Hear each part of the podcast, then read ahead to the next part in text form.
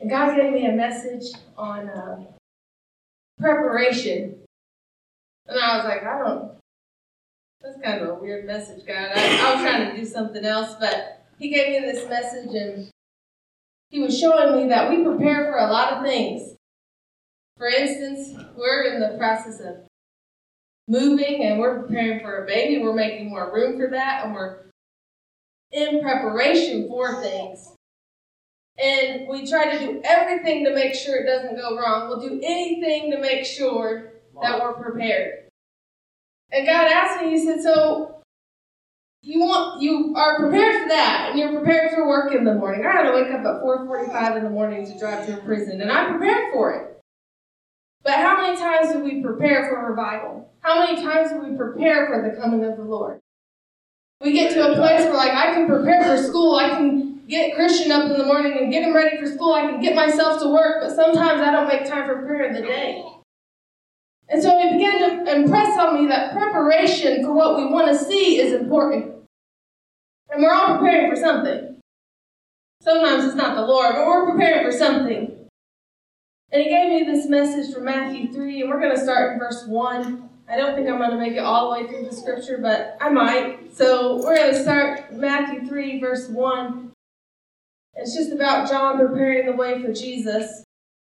And I'm reading from the New Living Translation. So, uh, Matthew 3, verse 1 In those days, John the Baptist came to the Judean wilderness and began preaching. His message was Repent of your sins and turn to God, for the kingdom of heaven is near. The prophet Isaiah was speaking about John when he said, He is a voice shouting in the wilderness, Prepare the way for the Lord coming, clear the road for him. First thing that stood out to me was preparation begins in isolated places. Sometimes we think that preparation is going to include 100 people with us. We're like, well, God gave me this vision, so people are going to jump on board with me. John gave birth to his ministry in the wilderness alone. Sometimes you're in an isolated place and you're wondering, why am I isolated from everybody and everything right now? But God specifically put you in that isolated place to birth something in you. Sometimes it's a blessing of God to be in a dry place. Because when you're in a dry place, when you're in an isolated place, when you're deserted, you know that it's nothing but God that birthed that ministry. When you have all the resources and all the things and all the thing, all the people around you, then you might think it's based on you. You might think it's based on your resource. But when God can strip all that from you and He can say, hey, now you know it's me. It was my resource that got you through it. It was my resource that birthed that ministry in you.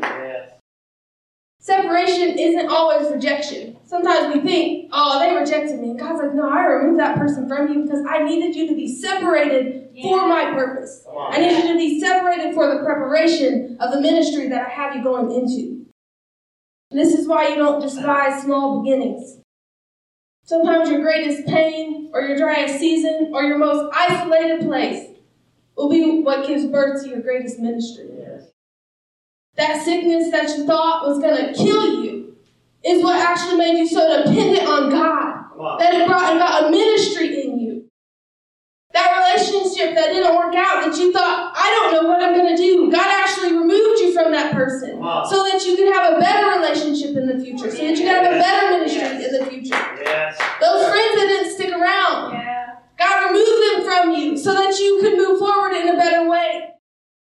That family that abandoned you. God's like, I got a better family for you. I know that's your biological family, but I have a better spiritual family for you. It's for total dependence on Him. And I was thinking back about when I moved to Evansville. It was not fun. I'll just tell you that. I struggled.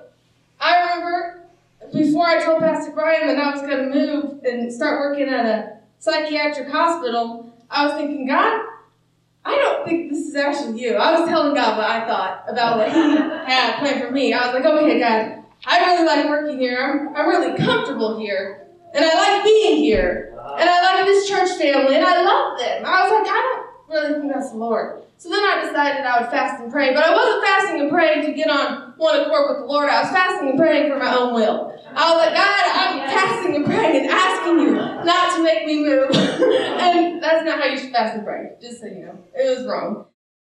I went through a great mental battle when I moved to Evansville because I attended Assemblies of God churches because that's where I was licensed, but it didn't feel like a church home. And then I ended up in a church that was a non denominational church, and I was stripped of my identity of the Assemblies of God. I always tell people I was unbranded Assemblies of God. I had been branded so long, and then I was unbranded in Evansville. And the church that I was in didn't feel like a church family. And so God began to strip things away from me, and I felt like, God, this can't be your will. This can't be you. You can't prepare me in an isolated place. I have to have people. I have to have my denomination. I have to have friends. I have to have family. I didn't have any of that. I had Terrell, and I was thankful. But I didn't have the denomination that I had been so comfortable with for so long. I didn't have the friends that I had been so comfortable with for so long. And so then I had to get in total dependence on God and say, God, I don't know what you're doing because I'm not even involved in full time ministry anymore. Now I work with psychiatric patients who forget me the next day, who have a psychiatric break and try to beat me up every day, who spit on me and pee on me and all those things. And I was like, God, this can't be you. Like, I fasted and prayed and I asked you to change your mind. And this can't be you, God. you can't be doing that. But he began to show me that I had to strip everything away from you because you put dependence on people, you put dependence on denomination, you put dependence on your church more than you put dependence on me. And if you really want revival, you're going to have to be prepared for it. You're going to have to be in an isolated place sometimes. You're going to have to break away from the cultural norms. And the second thing he showed me in that verse was preparation begins with anyone. The verse simply calls him the voice. It didn't call him John the Savior, John the pastor, John the minister. It just said the voice of one calling in the wilderness. Sometimes we get so caught up on titles, we're like, well, we'll have revival when the pastor gets on board. We'll have revival when all the pastors get together and start praying. We get so caught up on how we look on a Sunday or what our title is or where our ministry position is. But John was just simply a voice calling out to God saying, Prepare the way for the Lord. Yeah. John used what he had, which was his voice. You may not have a lot. You may only have a voice. That's all John needed. Use what you have. And that's what you need to get to the Lord. I was thinking about Miss Maybelline and her voice. She had just such a small, sweet little voice. She was such a wonderful lady. I was just thinking about her voice but she used her voice for the Lord.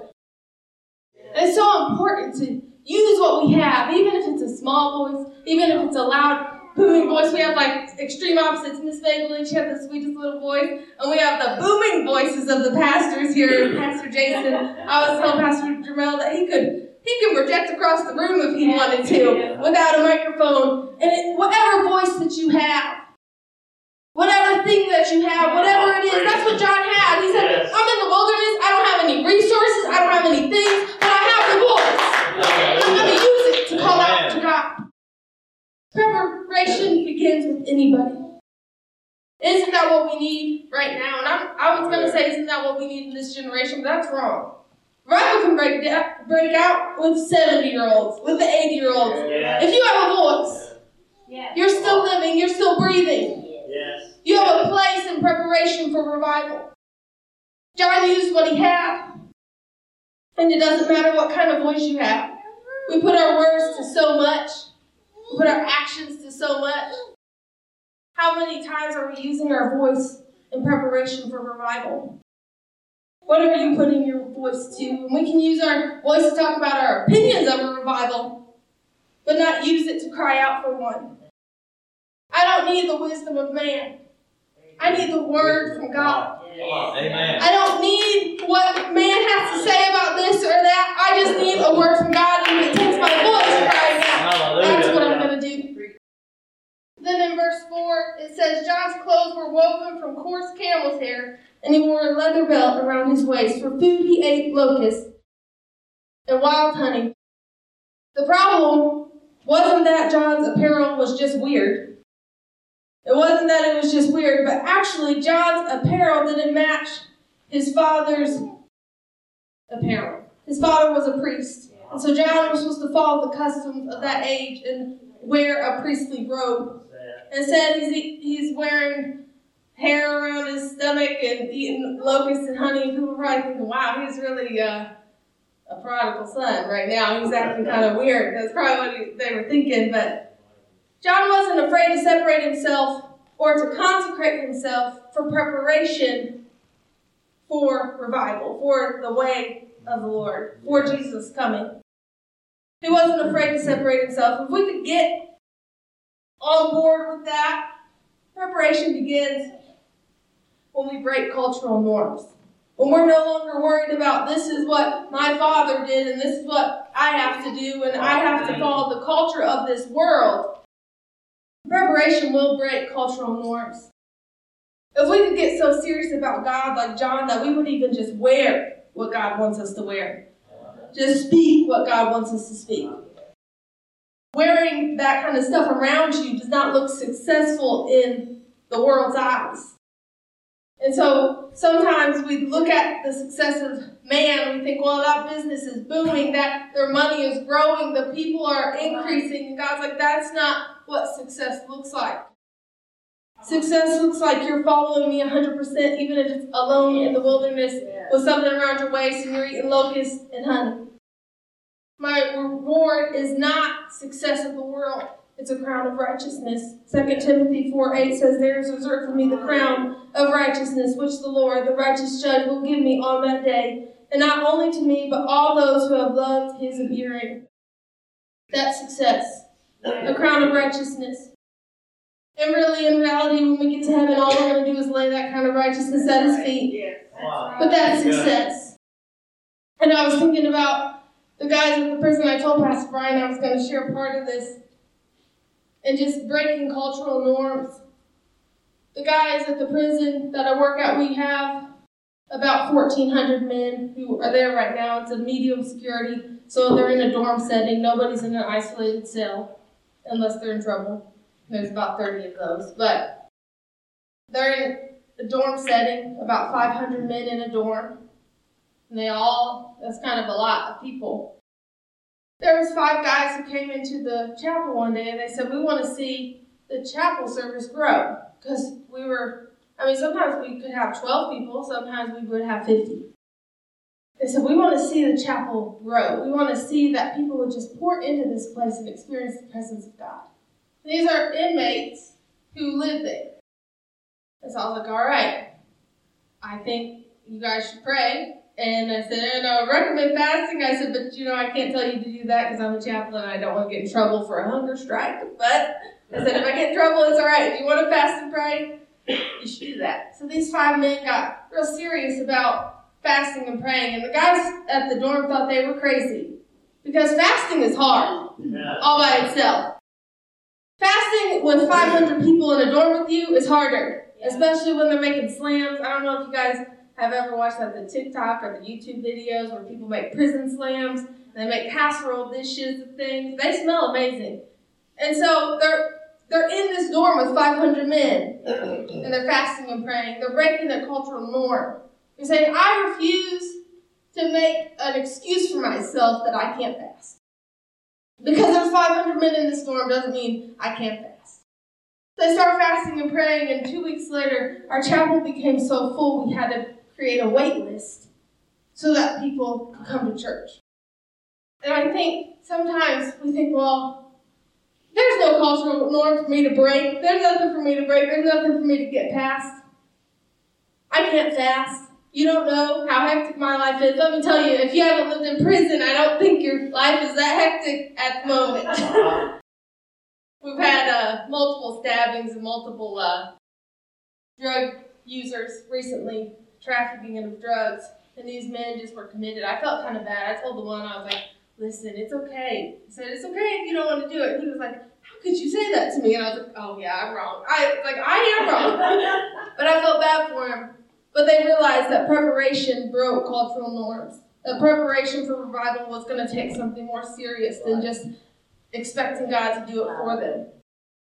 The goal is not to make them known, make me known, make you mm-hmm. known. It's to make God known. And so then verse 5 and 6 says people from Jerusalem and from all Judea and all of the Jordan Valley went out to see and hear John. And when they confessed their sins, he baptized them in the Jordan River. Preparation brings increase. The whole region went to see John. Now, some of those people may have been spectators, probably were. But the fact is that when the realness and the authenticity of revival broke out, because that was revival, John was preparing the way for Jesus. Right. When the realness of what had happened, people heard about it, they left the comforts of their own home and went to the area. It was so real, so authentic, that they were willing to go to an uncomfortable place to wow. receive it. In preparation for the Lord, sometimes you have to leave the comfortable place and go to the unfamiliar place in preparation for the Lord. Yeah. But sometimes we don't even like to raise our hands because they get tired. We don't want to talk about that because that's too real. I understand. My arms get tired too. Sometimes I'm like, oh man. If I like, raise your hand again, I'm like, oh my goodness. I raised my hand five times. But sometimes you have to be in the uncomfortable place in preparation for the Lord. Sometimes you have to fast and pray in preparation for the Lord. And we wonder why we haven't experienced revival. I've never, I, I didn't go to the Asbury revival, but I've never seen a revival. And I wonder why. Because sometimes, oh man, I'm just too tired to pray. I got up at 4:45 this morning, and not this morning, but when I go to work, I get up at 4:45. Sometimes I don't get home until 6 p.m. And sometimes I'm like, Lord, I'm just tired. You understand, right? And I wonder why I haven't experienced revival. If we want the increase of revival, we need to be prepared for it. What we need right now is to be able to get out of our comfort zone. Amen. Even sometimes Amen. the altar, like, oh, I'm not going to go up because I don't want people to look at me and know that I, I'm struggling with that. Or I need healing in that. Or I need healing again. I've gone to the altar 20 times and I'm not going to go again because that would be embarrassing. People would know that I haven't been healed yet. What you need is right outside your comfort zone. But many will allow fear of the unfamiliar to keep them from experiencing revival. Because revival doesn't happen in thousands of people, it happens individually first.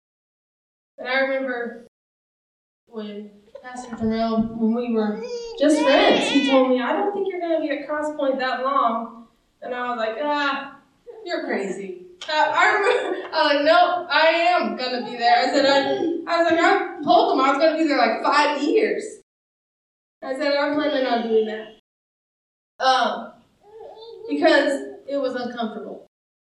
It was uncomfortable to think about, I may have to leave this place to go yeah. Where God wants me to go and do what God wants me to do. And like I told you, I was resistant to it for the most part. We want to have one foot in the kingdom and one foot in comfort.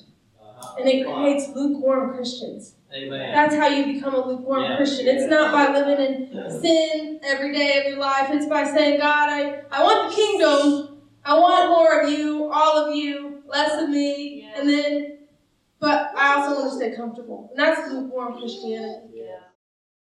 We use our voice to talk about a lot of things. And we do these, we refuse to break cultural norms. But sometimes it's pretty simple to get out of your comfort zone. Sometimes it's not just running in here and running out at the beginning and the end of service, but it's staying and being discipled by somebody. Sometimes the uncomfortable place is giving up your Wednesday evenings and coming to church and being discipled. Sometimes the uncomfortable place is actually giving your time. But sometimes we think, oh man, I, don't, I don't know the uncomfortable place. But if we were just willing to sacrifice something, You'd be amazed at what God is going to show up and do. We can have all the hype in the world. We can have all the lights. But John knew the only thing that you need is a voice crying out. Even if you're in an isolated place. And it'll draw people, it'll bring increase to you. It'll bring increase to your family. So you're not going to have to preach down somebody's throat in your family when you're living right. Because your life is going to preach to them. He was preparing them by insisting on what we need is repentance. What we need for revival is repentance. In verse 7 and 8 says, But when he saw the Pharisees and Sadducees coming to watch him baptize, he denounced them. You brood of snakes, he exclaimed. Who warned you to flee the coming wrath? Prove by the way you live that you have repented of your sins and turned to God. Preparation shows your allegiance. Not everyone who is with you is for you.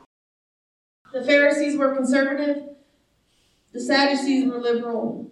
To put it another way, they were more concerned with their politics than they were with the Lord. And we have people who pledge more allegiance to the red or the blue side than they do to Jesus Christ. More allegiance to the American flag, and I'm not saying that's wrong, but more allegiance to the American flag than they will to Christ. And the thing is, when I get really prepared for revival, I recognize as long as it lines up with the Word, I'm for it. I can believe in helping poor people, and I can believe in the sanctity of life. Because both of those things are in the Bible. I don't care if it's the red or the blue side. I don't care if it's the elephant or the donkey. I care about that it's the Word of God. I'm a disciple before I'm a Democrat. I'm a disciple before I'm a Republican. I'm a disciple before I'm an American. If people look at me and the first thing they recognize about me is I'm an American, not a disciple, I have an issue. so it's important that in preparation we recognize who our allegiance is to. Verse 9 to 12 says, Don't just say to each other, We're safe, for we are descendants of Abraham. That means nothing. For I tell you, God can create children of Abraham from these very stones. Even now, the axe of God's judgment is poised ready to sever the roots of the trees. Yes, every tree that does not produce good fruit will be chopped down and thrown into the fire. I baptize with water those who repent of their sins and turn to God. But someone is coming soon who is greater than I am, so much greater that I am not worthy to even be his slave and carry his sandals. He will be baptized with the Holy Spirit and with fire. He is ready to separate the chaff from the wheat, and with the winnowing fork, then he will clean up the threshing area, gathering the wheat into his barn, but burning the chaff with never ending fire. Preparation is for baptism. First, he tells them, don't have a mouth that doesn't match your life. Don't think you have the special token that you're not going to be baptized. See, he's saying the Holy Spirit's going to baptize with fire and with the Holy Spirit. You're either you are going to be baptized in the end. It's your choice which baptism you want. The baptism of the Holy Spirit or the baptism of fire and judgment. Kingdom living is opposite. You have to be prepared for that. Just in the text, it's not the, the fire of the Holy Spirit. It's you will be baptized with the fire and the Holy Spirit. They're two separate things. And he's saying the axe is at the bottom, which means judgment is coming soon. He's saying everyone's going to be baptized. What are you prepared for? I'm preparing the way for Jesus. What are you prepared for? Only those made alive with Christ will avoid the fire and be baptized with the Spirit. And the last thing in verse 13 to 15, preparation includes the unworthy. Then Jesus went to Galilee to the Jordan River to be baptized by John. But John tried to talk him out of it. I am the one who needs to be baptized by you, he said. So why are you coming to me? But Jesus said it should be done, for we must carry out all that God requires. So John agreed to baptize him. John felt like I, I know the words in preparation for Jesus, but when Jesus was actually there, he felt unworthy to even untie his sandals. He said, No, I can't baptize you. You don't know what I've done. You don't know the life that I've lived. When I think of the things I've done in the past, there's no way that I could baptize Jesus. Yeah. Imagine John, one of the first people who recognized Jesus as the Son of God while he was still in his mother's womb, he was touched by the Holy Spirit. And he felt unworthy to baptize Jesus. And I think so many of us today, a reason why we haven't experienced revival is because we feel unworthy to place ourselves in that situation, to place ourselves in the presence of God. Because God, you don't know what I've done. He does know what you've done. Ah. But we think, oh, God doesn't have a clue what I've done. And that's what John is telling Jesus. He's like, you, no, no, I'm not going to do that. This is a common feeling for us. And Jesus responds to him by telling him, serve me anyways. Regardless that you feel unworthy, do it anyways. Regardless that you feel unworthy, raise your hands anyways. Regardless that you feel unworthy, if I called you to preach, preach anyways. Evangelize anyways. Show the people at your work the love of Christ anyways. Share about the Bible. I know you feel unworthy. There's a lot of excuses we can make up. We can say, but God, I did this yesterday. He's like, serve me anyways. I don't care. It's so important that we, in preparation, we recognize He's going to use the unworthy, which is all of us. Jesus told His disciples, Follow me, and I will make you. He didn't say, Get this together and then follow me. He said, Follow me, and I will make you who you need to be. Yeah. Yeah. And if we begin to live like John in preparation for revival and start to follow the Lord, He will make you what you need to be. He didn't wait for them to have it all together. We just need to have the voice crying out to the Lord to transform us. Still struggling, but transforming us. Still jealous, but transforming us. I heard on the radio the other day jealousy will hit you in a personal place. I'm not jealous of a TV star because I can't act. But if I hear a good preacher, I might tend to get jealous. Jealous is going to hit you in a personal place. I don't get jealous of people who can sing because I don't have a musical bone in my body. I'm like, oh no, I'm good but it's going to hit you in a personal place. The chaplains that I work with, most of them have been doing it for years, and sometimes they do their job so well, I tend to get jealous of them. It's going to hit you in a personal place. So, still jealous, but He's transforming you. Sometimes it's still doubting, but He's transforming you. Still filled with anxiety, but He's transforming you. Still gossiping, but He's transforming you. Still fornicating, but He's transforming you. He says, Follow me and I will make you. A lot of times we think, Well, I've done this, so I can't be in a position to lead someone to the Lord. He says, Follow me. Now, that thing is going to be worked out of you. But he's saying, Follow me. Stop discounting yourself just because you're unworthy. We all are. And if you're here and you feel like, Well, I don't have anything, all John had was a voice in preparation for revival. All he had was the voice, isolated, deserted, a lot of times that's how we come to God. We're like, God, I'm isolated and deserted. He's like, great. That's how I need you. That's how I can know the Lord. When I really got serious about the Lord, it was because I was isolated. I was in a deserted place. And I recognized the only thing that's going to work for me is the Lord, nothing else. So if you don't have anything else, but you're ready for the Lord to move, and you have a voice, or you have your hands, or you have your feet, Amen. just use what you have. Yes. And you will experience revival. It's so important to just be willing to take that step out of your comfort zone. I know it's it is uncomfortable. That's why they call it your comfort zone. It is uncomfortable, believe it. But I'm just gonna invite you up here. If you're ready for revival, if you're ready for the Lord to move, if you don't know the Lord and you know that the judgment is coming, that the fire is coming. You're saying, I need the Lord. Because I don't want the fire to hit me. I want the Holy Spirit to hit me in the end. I want to go and I don't have to experience judgment. If that's you, you can come forward. But also, if you want to experience revival, if you want to be in place of preparation for revival, I'm just going to open up these altars